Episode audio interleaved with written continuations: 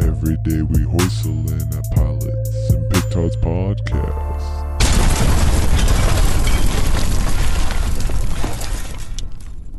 Welcome to the Pilots and Petards podcast. This is Drew. I'm the pragmatic cyclops of this podcast. And I'm Jimbo, the anti millennial, non conforming existentialist, pilot critic, and Kenny of the podcast. And unfortunately, it's one of those weeks where we're missing the motherfucking magical Miss Mo. She's the master of pilots, nobos, and spoilers. Uh, we have a, a returning guest, an all star guest, and she's going to introduce herself. So I'll let her take it away. Hi, I'm Kate. I am from But Why Though the Podcast and editor in chief of ButWhyThoughPodcast.com. And Pilots and Petards is a proud member of the But Why Though podcast community. So, this is the podcast with nothing much ado about aircrafts, but potentially everything to do with first episodes of a filmic series.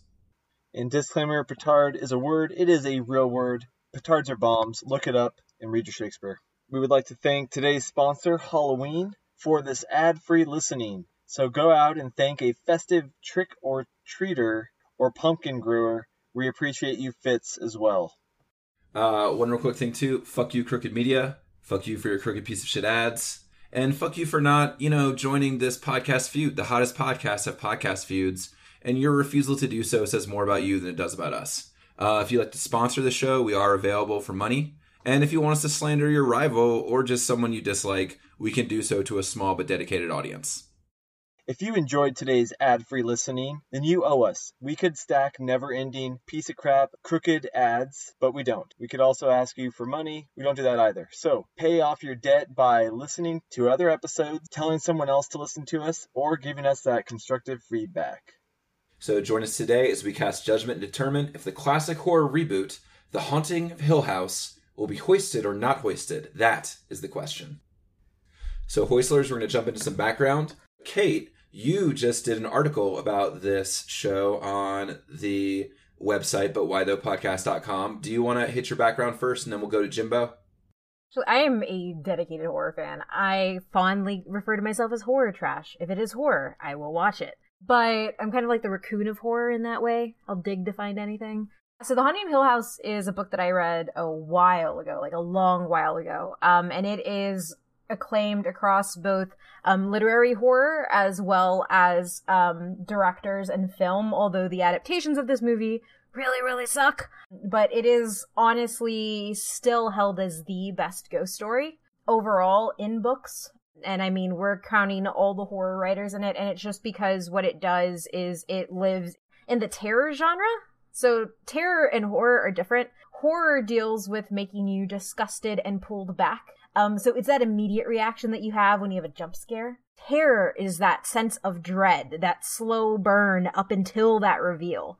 Um, and so what this did really well, and one of the reasons it's been held so highly, is because it lives in that in between um, the start to the horror. It lives in terror. Um, and that's what the the movies that were made about it missed, but what the book did really well, and why it's something that people still reference today that pretty much wraps up yeah. the background that I found. I I started reading the first chapter, but I wasn't able to give it my full attention, and I, I, didn't really get that into it today, but mostly because of time purposes. But Stephen King has referenced the book as being one of the best horror books of the 20th century. So I mean, Mr. Mr. Horror himself, Stephen King. So that's so that's something to say.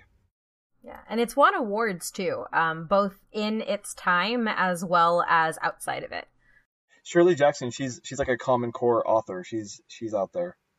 My background was this show was all over Twitter, and I was like, "What is happening?" So I have the least background. You guys are more prepared than me. Good job, guys. Would you consider this series to be horror or terror, or a combination of both? It's both terror and horror usually go hand in hand, but if you look at something like maybe James Wan's universe, it lives just in horror. It doesn't have any build up or anything like that. It it lives on cheap jump scares. Um, versus something that's more psychological in nature. So I would say, um, especially with this pilot, it focuses more on not revealing too much and building up relationships to have that stuff start burning in the in the pilot in the pilot itself. I had just come across that distinction between terror and horror today. I do not like horror. I, I think horror is trash. No offense, Kate, but like terror is is interesting. I guess like that's why I like Get Out. Yeah. Spoiler, petardar.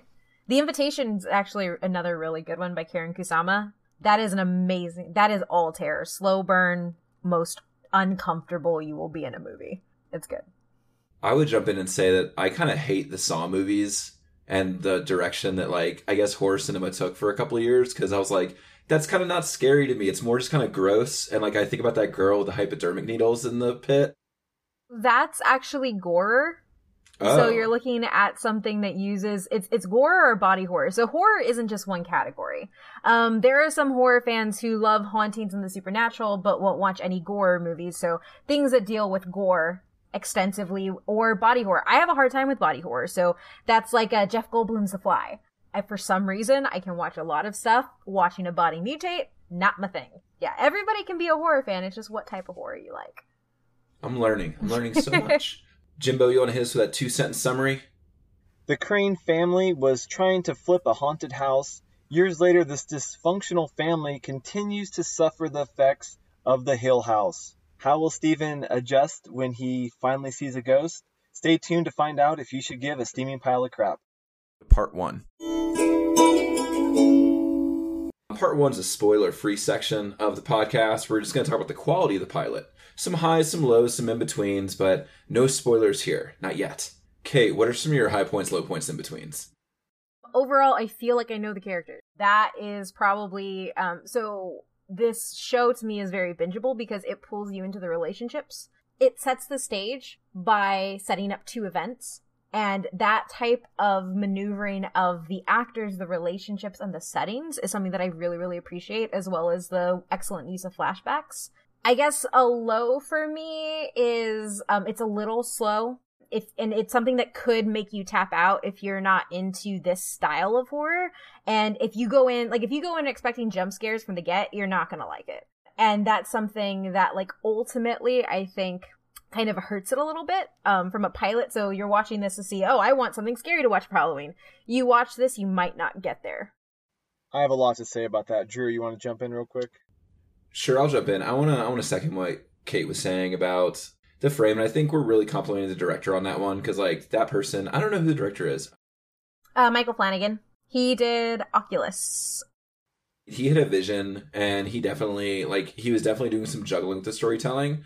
I don't necessarily feel like I got to know the characters. I feel like I got to know like one and a half or two characters. But that was a little bit of my low point was there was a lot of, characters and a lot of names. And I think flashing back and forth made it all the more confusing. But I still really liked this pilot and I really like what they were establishing. So I agree. I think establishing those two events was a strong point. But I also agree with your low point. It was a little bit long for me. Um, because I looked at the runtime, I was like, damn, this thing's an hour. I wanted it to be longer. Just faster paced. At uh, 30 minutes, I had no idea who anyone was, and literally nothing had happened in the plot. I think they should have taken out the first 30, 30 minutes because all they really did was just establish suspense. And then they did build up for the second half. The second half of the pilot was really good. See, and like for me, I don't think the second half works without the first half because what you see in the first half is you see a buildup of Hill House and you see it slowly going into this men- menacing way. You know, you have mysterious things, you have um issues, and you you understand through the focus of this episode, um, Steven, that there is something beyond this. And I think for a lot of it, um, the reason it introdu- it introduces with him is because it's putting the audience in that perspective, and then you slowly see it unravel once you reach the end. Um, so for me, I don't think you can detach the last half from the first half. I think the first half could have been more um, packed with substance. So maybe instead of introducing all the siblings as adults, they could have just introduced them in flashbacks, but still only only pointed to Nell and Steven in as adults and maybe not have given us a lot of the um, okay well this is some background on this character and this character's here too and this is all of them as adults. Um, that may have been a better way to streamline it but i don't think you get that payoff in the end if you don't see the build, build up in the beginning. I think I agree with both of you in a way because I think that maybe like 30 minutes at the beginning was a lot. I think they could have done the same thing with 15 minutes, you know, and then gotten into it. And then the thing is, they're, they're playing with flashback, flashbacks and they're playing with time a lot. So I don't necessarily see why they couldn't have done 10 to 15 ish minutes of establishing of Hill House, that middle 30 minute, put that last conclusion into the middle, and then, you know, ended in kind of a slow trickle with some more character development stuff towards the back half. I was going to say to that point though, the way this episode ends, in my opinion, makes you want to watch episode two. Um, and so if you move that to the middle, I don't know if you get that same effect because then you end up with more like, oh, okay, the the cool thing was in in the middle, so I think the end is strong. That's that's a high point. I think you could start the show in the middle of the show. Viewers are gonna get it. Like it's a haunted house. I would also say that like we ding a lot of shows on this podcast for not giving the viewers enough credit. And you know, this show throws a lot at us. This is what we're asking for, and this is what we got, and now we're complaining about it a little bit. I'll I'll deal with it. I think in a way, maybe the casting was too good because a lot of the adult actresses, especially, it was kind of hard to keep track of them and like differentiate because they it was well cast. They look like their family, and so in some cases, I was like, wait, is that the person who just had that happen? And the three female sisters have a really strong resemblance, and so besides Nell, I got the other two mixed up a little bit, and that kind of added to the like a lot of characters. No, I could see that. And I'm I'm not sure what you're getting at, Drew. This is not what I want. Mm, It's what I asked for a lot. I've made fun of Supernatural a lot. But this is not that. Like I this episode and this show as a whole too, but mostly for this episode, it's trying to get you to buy into the family because essentially like you get the essence that this family has separated in the middle of it uh, as you start getting introduced to different people. One of the things that horror does badly is haunted house stories. It's always about the house. It's not about the people in the house and it's not about what happens to them after, before and or during. It's about the scare of the house. And I think what this show does in the pilot is it centers the people. Um, so instead of a haunting house, a haunted house haunting people, it's people living in a haunted house, and it's trying to establish relationships and trying to build that with you as well. It wasn't executed perfectly. I could I, I could see some of the critiques that y'all are giving, and I definitely think that there is a lot coming at you, especially with so many damn kids. But at the same time, it's in the first episode doing what a lot of horror movies suck at especially with some of the scares that it builds. I also have a different mind watching this because I love horror and I love intric- in- intricate shows and stuff like that. So it could be a personal bias. I know we're about to move to the next section, but can I throw out one more high point? You guys, want your feedback on this. Um, I thought the child actors were excellent. I thought the dynamic and the interplay between the siblings was very natural, um, especially when they interacted with each other. So I thought that the child actors did a really good job and that they were very believable. Like Jimbo and I watched, like we watched like seven pilots like two weeks ago, and some of the child actors were cute, but it was very unnatural acting. By the way, Jimbo, single parents got picked up for a full season. America. But I really liked the child actors in this show. I thought they were very natural, and um, I thought they were a huge strength. Get in there, Jimbo. You might disagree. No, the child actors were great. I'm never gonna have children. I don't like children. I don't like children in my horror movies because usually they're forcing themselves to cry and it looks super awkward and you don't get genuine emotions from them because they don't know how to tap into that type of fear. That being said, these kids killed it. They were so good. There was not a moment where I was like, nah, that like that kid doesn't know what they're doing. That kid's not feeling that way. Um, especially little Nell they're just very good actors. I mean, it was the reason that I didn't watch Stranger Things for an entire year was because I didn't want to watch kids acting in something that was horror or sci-fi because I just don't think they do well in that. They do well in dramas and stuff. But this, I was blown away. I was like, okay, I give all of y'all credit. And they're casted very well to the adults as well. And that doesn't always happen. My biggest low, the damn contact lenses for Hugh the bright blue contact lenses that he has, it, it's bad. Um, because Timothy Hutton plays um older Hugh, um, and Henry Thomas plays younger Hugh, and Henry Thomas has brown eyes. And so, if you notice specifically when he's talking to Nell about bad dreams, you can see where the light goes on his face, and they're bright blue contacts, and it looks unnatural. I didn't notice, but but I did read that somewhere. Some some someone else noticed at least. For the entire series, that's one of my only critiques. Well, now I am planning on watching this show. Foreshadowing, as Jimbo would say. Um, now that's the only thing I'm going to notice. It's fine. by episode two, like I kind of noticed it in the pilot. Um, and I think if you're really paying attention to like the the speeches and stuff, you should be able to.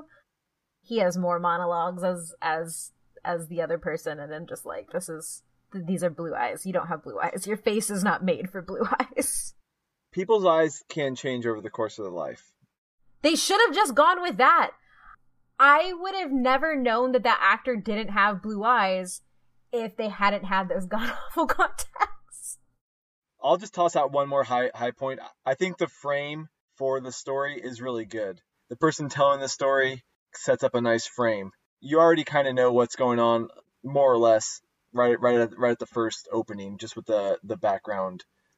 I would also say the way that that turn of phrase comes back in the episode is clever and interesting, and I liked it, and it added a lot to layers of the story. I also just love the title of the episode too. I think the title of, a, of the episode is so good. and I also think that's a credit to horror in my in my opinion, unless it's like cheap horror where it's just jump scares. I actually think good horror isn't hurt by spoilers. No, good. I mean, a good story is not going to be hurt by spoilers at all. Only crappy stories can be hurt by spoilers.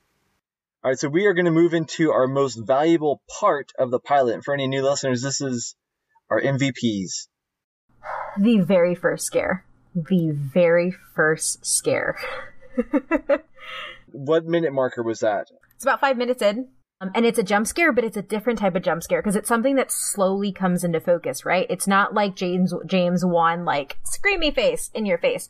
No, you see this little white amorphous blob in the back. You see it shift over her shoulder and then come up front. And I was like, holy shit, that was so well done. And I felt it coming, but because your eyes are focused on her talking and it's building into frame, it, it, it's extremely well done in, in, in my opinion. Like that's how a jump scare should be done. That like I knew what I was getting into from an horror from a horror lens there. It didn't set the tone for the rest of the episode, but it set a precedent that you need to pay attention and that, you know, there are things happening not just at like the front of the frame, you know, or not just at the front of the screen, but that this show will reward you for paying attention. There are something like 15 ghosts hidden throughout the house in the first episode alone. Flanagan's use of foreground, middle ground, and background is phenomenal, and it's one of the reasons why I've appreciated him as a, as a director. If you don't know, he's done Oculus, Hush, um, Absentia, Gerald's Game. Um, his wife is actually the character um, Theo. I think her name's Katie Siegel. There's a bunch of recycling actors. There's even a, an actor too that, that that was in the original Haunting movie. Petard trivia is going to be lively. I wrote the questions. Uh, Jimbo, what's your MVP? Steven, he defines ghost for a character in the show, and I just really like that because it gives a more realistic take on what a ghost is, and it allows the viewer to kind of think whatever they want to think about ghosts.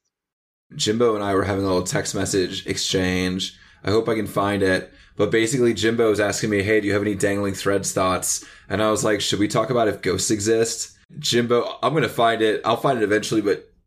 I said if we have to discuss the reality of ghosts, then I quit. Listeners, if you're out there, if we've acquired the fan base that doesn't know if ghosts are real or not, I'm done. This is my last episode. My uh, my my career as a podcaster was a complete fail. And yet here we are talking about the definition of ghosts.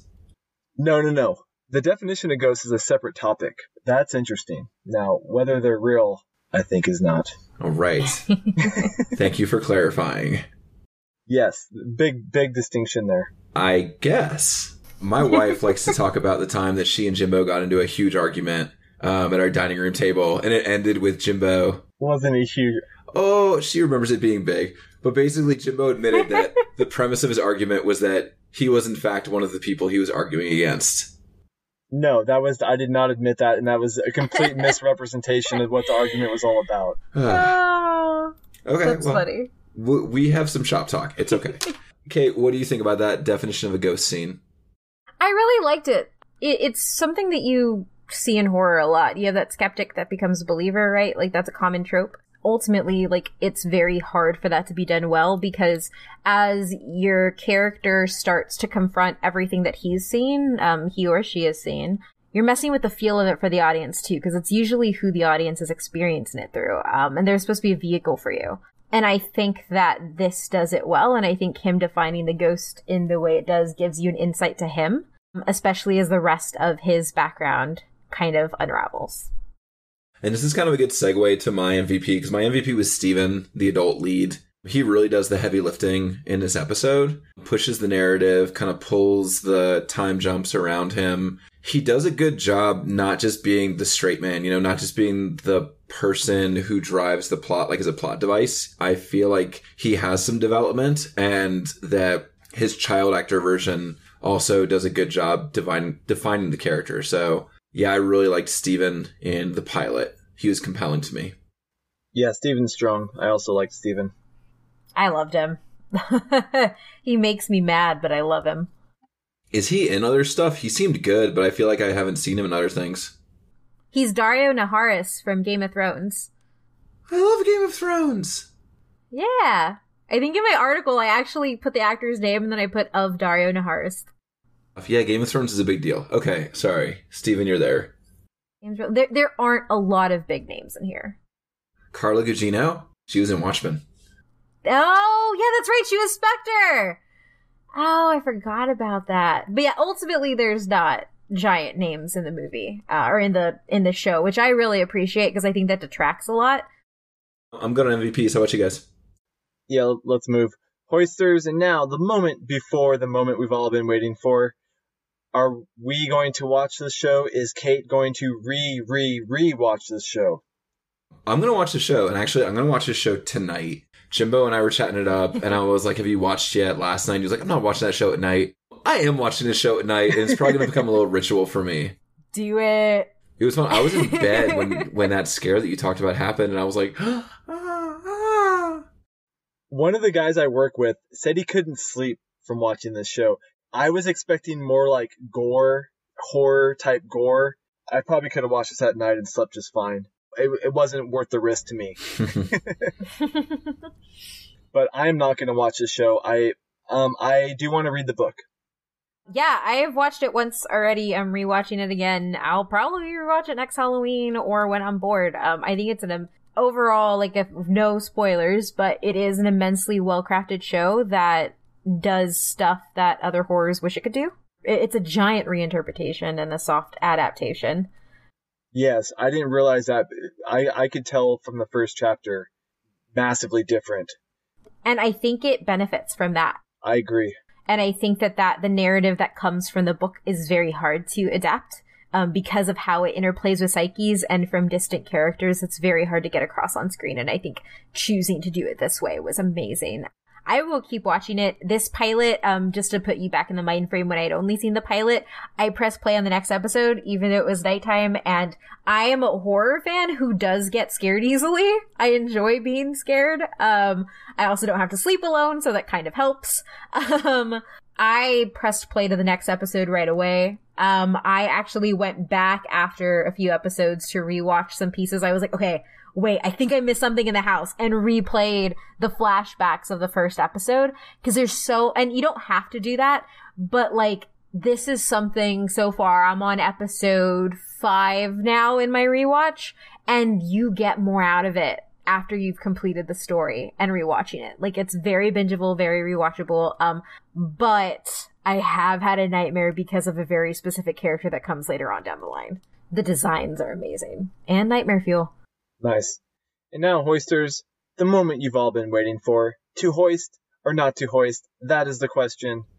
Yep. And listeners, remember, hoisting is bad. Means you're blown up by a petard, that improvised explosive device the French use. And not hoisting is good. And you know what? I'm not hoisting. Um, this show did some very cool things. I was in by the first 15 minutes, maybe not 30. Uh, but it, it ended strong. And yeah, I like the characters. I like the direction, and I also like what I'm hearing from other people. Like a lot of people like this show, and cool. I'm in. It's also October. Tis the season. Remember, the people elected Bush twice. One and a half times. I'm hoisting it. The beginning was too slow, way too un- uneventful, and I would have never finished this pilot if I wasn't going to talk about it. The second part of the show does not save the first part. Hoist. Kate, break this tie, Kate. Obviously, I'm not hoisting this. Obviously. this is the, and I think I said it in my article too, like, this is the best horror show that I have seen on television. Um, this also includes American Horror Story before it went off the damn rails and turned into some weird shit. Um, it's everything that I want from horror. Um, so no hoist on my end. All right, so Hoistlers, you heard it here by split decision. What Steven sees a ghost, not hoisted. Jimbo, why don't you take us into part two? We're going to spoil everything in this section. We will spoil everything in section. That's true. All right, Hoisters, and for part two, we are going to do a filmic analysis and interpretation. We're going to dive deeper into the plot, story, and characters. Starting off, we're going to hit our Crabman Award. Hey, girl. Hey, Crabman. For any new listeners, the Crabman is a character with very little screen time, giving large contributions, typically a sentient being, giving way more than they are taking. Go ahead, Drew. My my crab lady, my crab one night stand. I thought the one night stand girl was uh, interesting. I'm not sure what she added to the plot, but I really like how she was kind of bucking gender norms. She was like walking out, and she was like, "Was it something I said?" And like, no, like Theo Theo wanted to get laid, and Theo got laid, and then she was just like, "It is what it is." Like, you know, Theo went out, Theo got it in, and then Theo was like, "I gotta get up for work tomorrow." So we learned a lot about Theo, and that girl was very attractive. So nothing wrong with that. I didn't see the tattoos coming. So uh, Drew is voting with male genitalia on on this week. It looks like. I, I mean, also there's kind of a lack of crab people. I it was such a large cast. I didn't really know who was going to be important, who wasn't. So I feel like our options were somewhat limited. And I was like, she didn't take away. You know, she just added to the story. She was like a non-white person in a very white cast.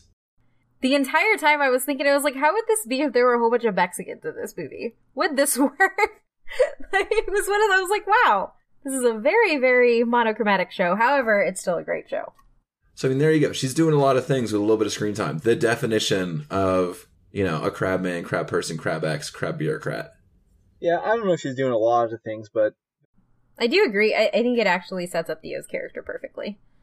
that's the only setting up of Theo's character. Theo's one of the only characters who I can differentiate from the other characters. And that is Katie Siegel. Oh, Theo's Katie Siegel. I'm gonna nominate the fan woman. She's in a lot of parts of the show, Jimbo. Okay, well if she's not a crab woman, then I'm then I'm saying crabless.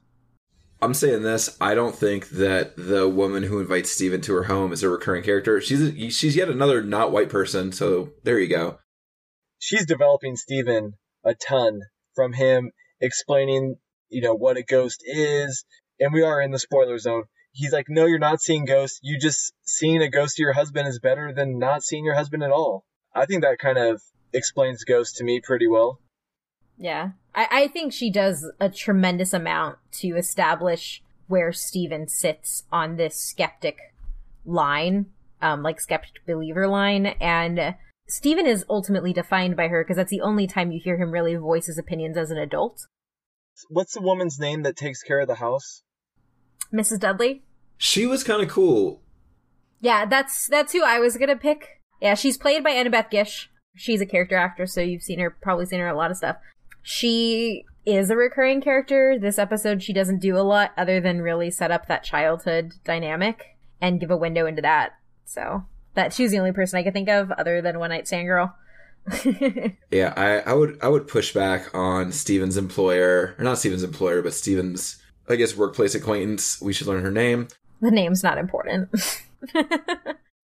You said work acquaintance as a client, dude. Eh, okay, it's a client. if you look at the cast list, she doesn't even show up on the first page of IMDb. So like, oh, she did really well. which which one are you going with, Dudley or uh, the client? Oh, so we're we're automatically dropping down to second choices.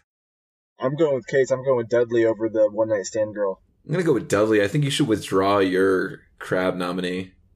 I'm not going to withdraw my nominee, man. That's a legit. It's fine. I can't wait until we have our crab of the year at our Pileys Award. She wasn't in that much. This is a 60 second. I mean, this is a 60 minute pilot, sir. Yeah, I imagine that she was in ten percent of it. That's way too much. Six minutes? No way. she was in a lot of it. Fitz is going to fact check this one for us. I am fine with that. Fitz, please do fact check this one because she has a long monologue about the reason that her husband is dead. She is part of the scene where he explains his philosophy on ghosts, and then he has to explain to her why she's having this. Three minutes. She's in 5% of the show. Uh, I imagine that is six plus minutes. And then they sit down together and he writes an description of the book and she thanks him for it. It's four different scenes. Three minutes and 15 seconds. We'll find out, and maybe I'll do it. You're gonna. I'm putting my my crab force behind, yeah, the prude like JC of evangelical lady.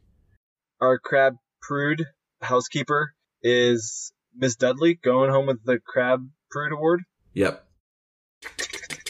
Crab sounds. All right, and so now the Mo Zone. We're gonna dive deeper into our literary analysis. What I really liked about this show was how much of a mystery it was, but I think Jimbo does have some good points, and I noticed it too about it dragging. So, like, maybe, like, do you guys, what do you think is that fine line between, like, dropping breadcrumbs and just not being intelligible, if that's the right way? Like, where is that line? I think that that line is a lot larger when you remember that it's a 10 episode series. Um, and so when you're going into a mystery, you can't have it all solved in that first episode. You have to, like, this is the start of the breadcrumb trail. This isn't the entire trail.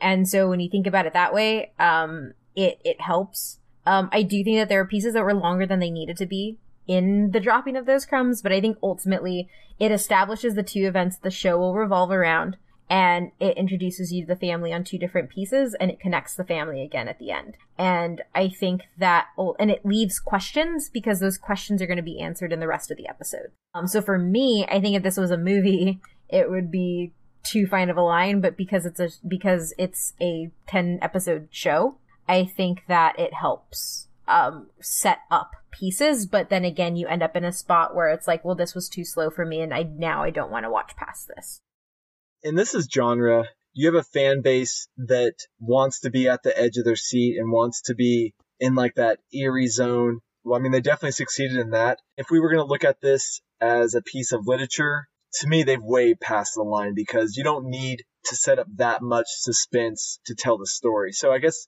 it, it depends on the audience and the purpose, really. No, I mean, what I'm kind of drawn to is like, I was thinking about some lost parallels to me like kind of like the draw of lost and that idea and that genre show is the mystery. And i know that house on haunting hill is kind of a genre bender like you know a mystery mixed with terror and a little bit of horror. My my concern or my idea was like diminishing returns. You know like will it follow through and will it live up to these breadcrumbs that it's leaving um, or will i kind of ultimately feel disappointed you know in what i see? So i don't know. I mean kate how would you were you lost did you ever watch lost all the way through? No Oh yeah, yeah. I well no no. I refuse to watch the last the last episode. Lucky. Would you compare the show favorably to like Lost Style Mystery? Or- I think it's something different. But I mean, then again, just remember, like I consume a lot of horror. So like um, it goes to what you're saying when it comes to genre, this is living in that space and it's living in a very old space of horror too. So like a lot of new horror fans are in it for the shock, but if you've been with horror, horror literature, old horror movies, um, like Hammer horror, Universal horror, if you go back to these old things, like The Cat and the Canary, or even like I Walked with the Zombie, or even Dr. Caligari, like you have these long pieces that drop stuff out so wide because it's supposed to pull you in for the payoff. And then if you look at it from a literary sense, that like this is one of the reasons why people hate Stephen King. And this is one of the reasons why people say Stephen King is a bad writer is because he sets up so much in the beginning for it to fulfill in the end. Um, and I, it's a common, like a lot of what's being done are comic horror tropes. You see that go throughout, and I think they're spread out enough and they're changed just enough that they don't, they don't mess up. But I, I don't know if I could compare it to Lost so much just because for me they're very two different entities. I compare it favorably to Lost, I guess, if I had to. Hmm. Insofar as setup. Um, and if you look at it like strictly from like a textual analysis or a literary lens, what it does really well is it definitely establishes, and you talked about it earlier, Jimbo, it establishes that frame of reference and what you'll need to know going into the next episodes. Um, which is some, it's something that a lot of stuff struggles at pulling off. And a lot of shows, especially newer shows or syndicated shows, like or not syndicated, but like cable shows that aren't on streaming services do struggle with, and it's why a lot of pilots don't get picked up. Uh, no, Kate. I have a feeling that if I like this by the end, I'm gonna be hitting you up for recommendations. there's there's like a weird flashback that's not very clearly a flashback because the actors look the same. He goes to his sister to kind of get permission to write the books. Is is that from the book at all? No, right? There's just the names, right? Just in like some some of the character qualities because uh because Luke was like a thief or a klepto or something, right? Mm-hmm. Character qualities, tropes, investigation of psyche, living in terror, names, and um, ultimately the staging of Hill House, just like its existence. Um, but ultimately, a lot of it is not like the book at all. I'm down for that. You know, like What do you guys think about selling your family out for a dollar? Oh, I mean, it's shitty. It's so shitty. But that also goes to establish Steven. He doesn't believe any of this is real. He doesn't believe that there's any real trauma there other than something that children made to cope with a bad situation about their mother. And so, like, when you see him reduce it to a book and he makes a name on the book and he has that confrontation with his sister, you get that sense of him and you know that he's the skeptic. Like he is living out this audience that he he is our stand-in for the audience. So from a literary perspective, it's really really well done showcasing that because you know that he believes in nothing. Um which makes the end so much better. Also, like this shit's real. Like publishing is cutthroat. He's trying to make a living as a writer. He's got an in, you know, and he's telling his story and his family story. And he's the oldest, and he was the one who was fucking eyes open. That part was cool as fuck, by the way. That could have been a high point, but I couldn't like describe just that one scene in the hallway. That part was super good though. That's why I'm watching the second episode. No, I agreed with his um reasoning. The story's out there. He can tell it. And he's got to fucking feed his family. Come on. And also, I don't know what's in the book that he wrote. Who cares? It's a book. So one of the cool things, and you don't know this if you don't, you know, if you haven't watched the rest of the show, but Flanagan does some amazing stuff with callback shots. Every time he moves in and out of space, um, and every time he moves in and out of memories, you can see that they were shot continuously. So like a shot that he shot from the inside of something was also shot from the outside of something, and he'll reuse that footage in a way that makes it feel lived in and real. In my review of it, I really, from a literary aspect, I compared the show to like This Is Us. It's This Is Us, but make it a haunting. Ultimately, it, it's about getting into people's minds, and I think that the reason you don't know enough about the other characters is because you weren't supposed to. Like this was Steven's episode and this was your introductory to the world. I like that. Those those are the aspects of, of the show that I did like. A couple of the shots are like 17 minutes long, and they rehearsed like theater rehearsal. They did six weeks of theater rehearsal just so they could shoot these very long scenes. There are a lot of one shots, which is incredibly hard. And if you don't know what a one shot is, that means that the that means that the director has one camera and that one camera will capture the entire moment. So that means as they're moving through a hallway, people have to move and get out of the way and characters have to get in position and people have to change out. Um, is what makes Daredevil the best superhero TV show. There's an 11 minute one shot fight scene in uh, the newest season of Daredevil. In Mo's honor, here's her favorite segment of the show. This is the Put It Anywhere guys, Quest for the Best. And for the new listeners, um, we are ranking all the pilots that we watch on a definitive list that will someday include every pilot ever made. So we're slowly but surely making our way there. You know, we'll get through this fast. This isn't anybody but mine's favorite part of the show. And Kate, throw some ideas in there. Jimbo, I think that this one needs to be a little closer to Friday Night Lights number 21. I think that the back half of the show did a really good job. And dude, I think you're exaggerating with the first 30 minutes. I'll give you the first 15 minutes. Rewatch it. I might just to see how long um, that one lady is in the show. Um, and I'll time it with my phone. You should rewatch it. You'll find some goodies in there if you do. I probably will rewatch it about halfway through. I'm sure there are some goodies that that are that make a second watching well worth it. I mean, I remember I paused it and I looked at the time and it was over thir- 30 minutes. It was over halfway and I was like, nothing's happened. Then, I mean, that's an issue with pacing, but that's one issue. This is a really well shot show. Like we talked about the camera work. I agree with that. Yeah. I think there's a lot of really cool storytelling, good child acting. Steven's a compelling character. Friday Night Lights is way up there, I think. Well, okay, so so you're saying it's above The Crown? I, I I would disagree. It's not above The Crown. Wow. Castle Rock. I think I think Castle Rock was was more effective as well. I don't think the Castle Rock was scarier than this. I didn't say it was scarier. I think the la- Mm, the closing the Castle Rock. If I had to, if I had to watch the second episode, I would rather watch Castle Rock. I have watched both shows. I did not watch the second episode of Castle Rock. I will watch the next episode of. I will give you their very boring parts, but I want to go above Castle Rock. That's below the crown. All right, you want it to be the new 20, 26? Yep, that's fine. The new number 26. Hoisters, we are going to move into part three. And we're going to step outside of that pilot. This is a Dangling Threads of Interest named after Stormy Daniels, who, Do we have any storm, stormy news this week? her being a somewhat rational adult on Twitter while her nemesis is not. Good for you, Stormy. Yeah, good job, Stormy. Lead by example. Yep. Jimbo, I really I didn't get a chance to read um, the article that you uh, screenshotted for me, but I am interested in that idea you were talking about. Where is, is horror good for us physiologically? There's a lot of different theories out there. Most of the science is probably related to risk seeking and risk avoidance in people and talking about how for people that, that are more risk seeking, that means they like they want more of a dopamine effect involved with risk, that something like a horror film can actually produce more feel good chemicals in their brain, whereas someone that's more avoiding risk maybe wouldn't enjoy it as much. So there's definitely at least some some indirect connections between maybe horror and why it can bring pleasure to people. But then there's just there's so many theories as far as why people watch horror. There's a few different ca- categories that people kind of simplify it into. There are a lot out there.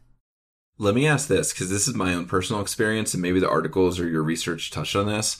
I really like watching horror. I really like watching scary movies with people or in a theater, like in a group setting. I do not like it by myself.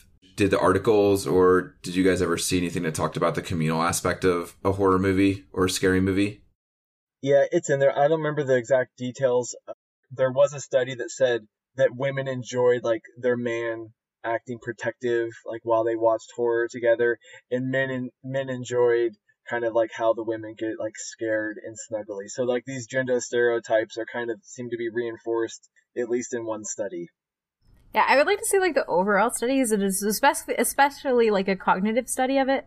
I have a master's degree in anthropology and religious studies, and one of the big things that I did was look into pop culture, how it makes us feel, how it makes us react, and um, ultimately, from a cultural sense, one of the reasons I love horror so much is because horror is a way to tell cultural stories. So if you look at horror through different years, um, you have different struggles, different fears being tackled.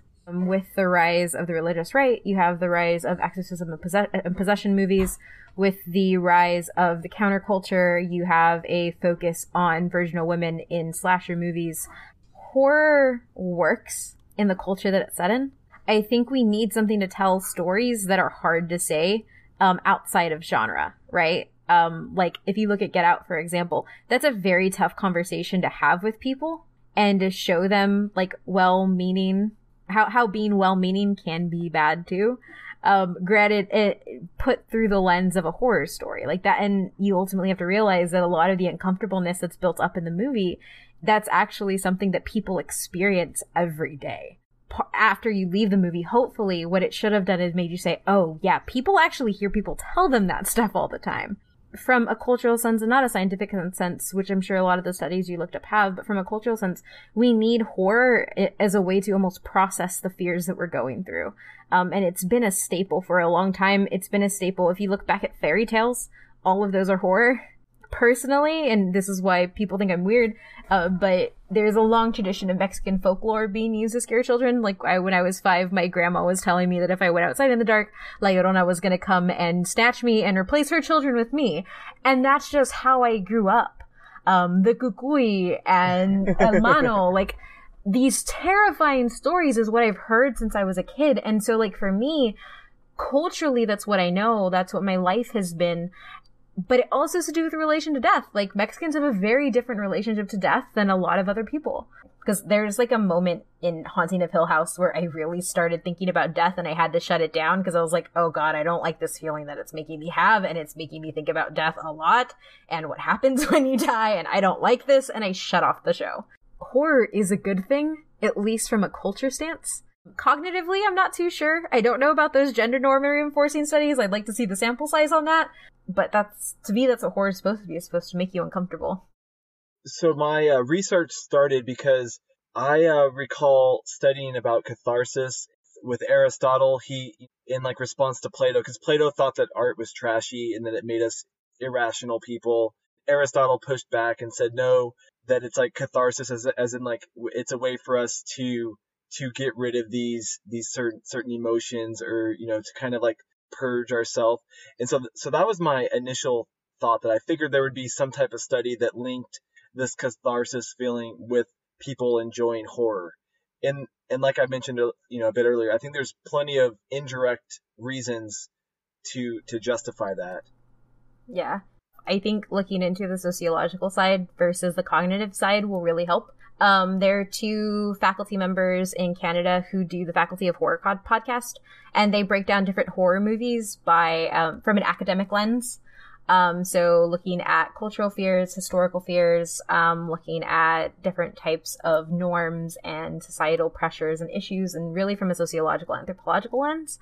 Um, and so if you're really looking to do like type of research and like what you're talking about, like catharsis and like why we actually do this and get some sort of reward, um, cause not every watches horror the same way. I get scared. I get scared shitless when I watch some horror movies. Um, but I've heard it my entire life. That's a completely different response than other people too. There, I would say go into like the sociological end to find like the catharsis answers because a lot of the cognitive studies are going to base it around like different things. Cool. Um, I'm good on dangling threads. How about you guys? Just watching the time. So, Hoistlers, now we're going to jump into our Petardar. Um, these are recommendations for listeners based on pilot viewing experience. And I have one recommendation this week, and it is a horror comic that I really enjoyed. It's six volumes, but it's called Locke and Key, and it's by a guy named Joe Hill. I have heard of it. It got recommended to me on the comic book subreddit. Does it have anything to do with John Locke? No, it doesn't. These siblings have to move back to their father's um, childhood home on an island called Lovecraft and it's all about how the house has like mystical things. But the reason I asked you guys is because Joe Hill is an interesting guy. Um, that's actually Stephen King's son become published. He didn't want to use like his father's last name. Um, and so he broke into publishing with that name. And then when someone found out who he was, he just decided to keep it. Um, but it's a really cool comic series. The family aspects of it remind me of House on Haunted Hill. You mean The Haunting of Hill House? Two different franchises, man. Okay, what about you guys? Get Out. That movie rocked me. It's an excellent movie. Anyone, if you haven't seen it yet, go watch it.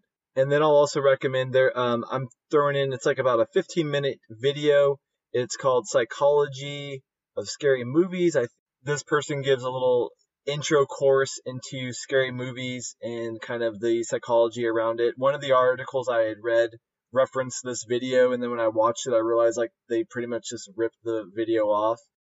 And um, also, Kate, I threw Faculty of Horror into the Petardar too.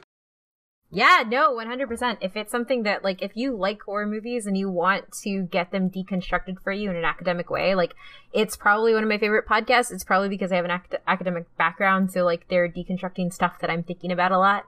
Um, they're also great. They're two female scholars, so they have that perspective as well. Um, because, uh, fun fact, horror has the highest number of female actresses hired as talent, but the lowest number of women behind the scenes um, out of any genre. Oh, I was going to say the Blumhouse director got dragged on Twitter. He did, and he had the best apology because he actually took that hundred that hundred person list from Sci-Fi Girls and is going to people, hopefully anyway. I would have dragged him too because Karyn Kusama is uh, an amazing. I guess I'll I'll actually recommend The Invitation, which is streaming on Netflix right now, um, from director Karyn Kusama. She is phenomenal, and if you liked this pilot and you like feeling uncomfortable or that terror aspect, it is so good. It is probably one of my favorite horror movies of all time, in all honesty. and it, it's a weird type of horror too. Um, I think you'd actually like it, Jimbo. Just like hearing you talk, it's something that I would highly recommend. Or go watch more of Flanagan's stuff if you liked this. Oculus and Hush are very good movies. So, also both on Netflix. Part four. As Jimbo calls it, the fun part, which makes me, you know, ruminate a little bit on how he feels about the rest of the podcast. For part four, we are again training uh, to take back that petard trivia crown from Jacob of the Punisher Body Count podcast. And, uh, you know, Mo's not here to train, but Jimbo's here. And so Jimbo can do some training. He's a third tier contender. And Kate, you know, you're, you're a returning contestant. Redemption. Yes. So I have five questions. Um, I will tell you guys the format of the question before um, I read the questions. Some are closest answer wins. A couple are multiple choice. Jimbo's buzzer sounds like this. Get out. Kate's buzzer sounds like this. Boop. So first question. This is a closest answer wins question. How many years after the events in the flashback does the flash forward or current scenes take place? Get out. Closest. Go ahead, Jimbo. 20 years. Kate, would you like to answer as well? 17? The answer is 26. So point goes to Jimbo. Karma point goes to uh goes to Kate for not saying 19 or 21. Good job, Kate. That could come back to you. Uh, question number 2. Name 3, at least 3 of the spiritual guides or holy books that Steven learns about in his youth and spiritual edu- the Bible, the Tanakh, the Quran. That is 3 and that answers the question. There you go. Number 3. What pop culture 80s movie lunchbox does Luke have in his treehouse? A. Star Wars. B. E.T. C. Jaws. B. E.T. You are correct. Score stands at 2 to 1 on the PMP side. How many siblings were invented for the Netflix show that were not in the original novel? This is a multiple uh, choice. I should. Four? This is multiple choice, which I didn't say at the beginning. Jimbo, do you mind if I read the answers? I should have said multiple choice at the beginning. Kate just answered four. Is, is, is she correct? That was none of the choices. I feel bad because I should have said the multiple choices first. That's one of the risks you take with answering. I mean, it is. I just. Jimbo, I'm going to use my godlike powers as the trivia master to read the choices for you, give you the chance to answer, and if you get it wrong, I will give Kate a shot because that's my power as the trivia master. That sounds fair. Multiple choice, which I should have said at the beginning. How many siblings were invented for the show that were not in the original novel? A, 2, B, 1, C, 3, or D, 0 is a trick question. Um, I'll go with D zero. Kate, would you like to answer? Three. So no one got it right. So no one gets a point. It was actually two. It was two. And listen to this. Steven was not in the original novel. Yeah, that's why D should be D should be it. No, it's Shirley and Steven were invented for the show. It's two. Wait, so you were. Wait, wait. Okay, so were you talking about people related to them or like characters? He doesn't know what he's talking about because he didn't read the book. Yeah, it says how many siblings were invented for the show that were not in the original novel. I know, but they weren't they weren't siblings, is what Kate's trying to tell you. Say it against Kate. Yeah, like they weren't siblings in the book. Oh, So when you said that, I Yeah. thought you meant how many siblings overall were invented. I like Kate's original. mm, Kate had good karma from that first question. How do you feel about this, Jimbo? Sure did. All right, point goes to Kate. That was just a very badly worded It's question. a terrible question. Don't write questions if you don't know the answer, Drew. You Come could have on. said how many main characters were developed for the show. How many? Yeah, how man. many members of the family? Here's here's the IMDb thing I went off No, we don't have to read. Okay, anyone can post that crap on there, dude. It's like Wikipedia. It's fine. I thought it was a little Yes. bit more stringent than that. No, dude, I can go on there and add something. I mean, someone has to verify it. But Oh, it's disappointing. Well, okay. All right, so this is an open-ended question. Ooh, You know, you're just going to answer it. The score's all tied up. Number 5. What is the name of Shirley Jackson's other famous novella about another small New England town with a dark Get secret? out. Go. uh, the lottery. that is the answer I'm looking for. There you go. All right, It Jimbo. really threw me off with that last part. I was like, oh damn, I'm not sure. All right, let's. I think this is my first victory, dude. Good job, Jimbo. All right, Jimbo, take us home. Hoisters, if you can't tell by the plugs I'm about to announce, the show is officially over. But if you love us as much as we love us, we're going to stick around for a very brief couple more minutes. Uh, our intro outro music was mixed by Jake Drew. If you would like some intro or outro music mixed for you, contact Jake Drew. His link is in our show notes. You can find us on Twitter, Instagram, Facebook, and always go to our website, follow our blog so you can participate in the pre-recording discussions and and you can get that petard fame. Uh, you can find us on Twitter at pilots and petards. Um, the N's in the middle, but we're also the only uh, username that has those two words put together. Uh, in addition, we are on butwhythopodcast.com where my retro movie reviews can be found too. Get off my lawn. Kate, what do you want to plug?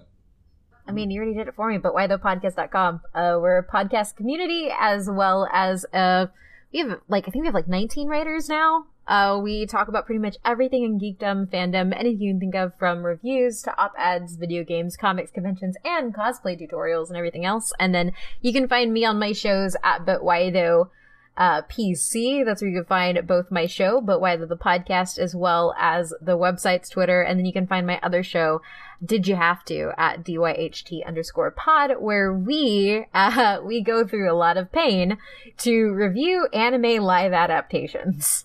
And a lot of them are terrible. We just did Death Note. That's coming out on Friday. Um, got very drunk to watch that because it's a very bad movie. Very, very terrible. I, I actually watched that. It's so bad, and I and I like that director, but it's oh gosh, it's nothing about it is good. I don't think I finished it. Their first episode was a Dragon have. Ball Evolution podcast Oh, too, and was that so is both a shitty movie and a funny podcast. You guys did a good job. Thank you. Yeah, it's uh, me and my co-host uh, Lanisha, and then uh, for But Why Tho, it's me, Matt, and Adrian. So Shop Talk is Kate. Thank you. This is really really cool. Appreciate you. Thank you for having me on. Um, I love Yeah, horror, extremely so short notice. Oh yeah, same night, same night notice. Yeah, like a couple hours notice, I think. yeah, yeah. No, thank you for thinking of me. Hoisters, I know we we promised you a story about Mo meeting the number one Pilots and Petards fan Zero.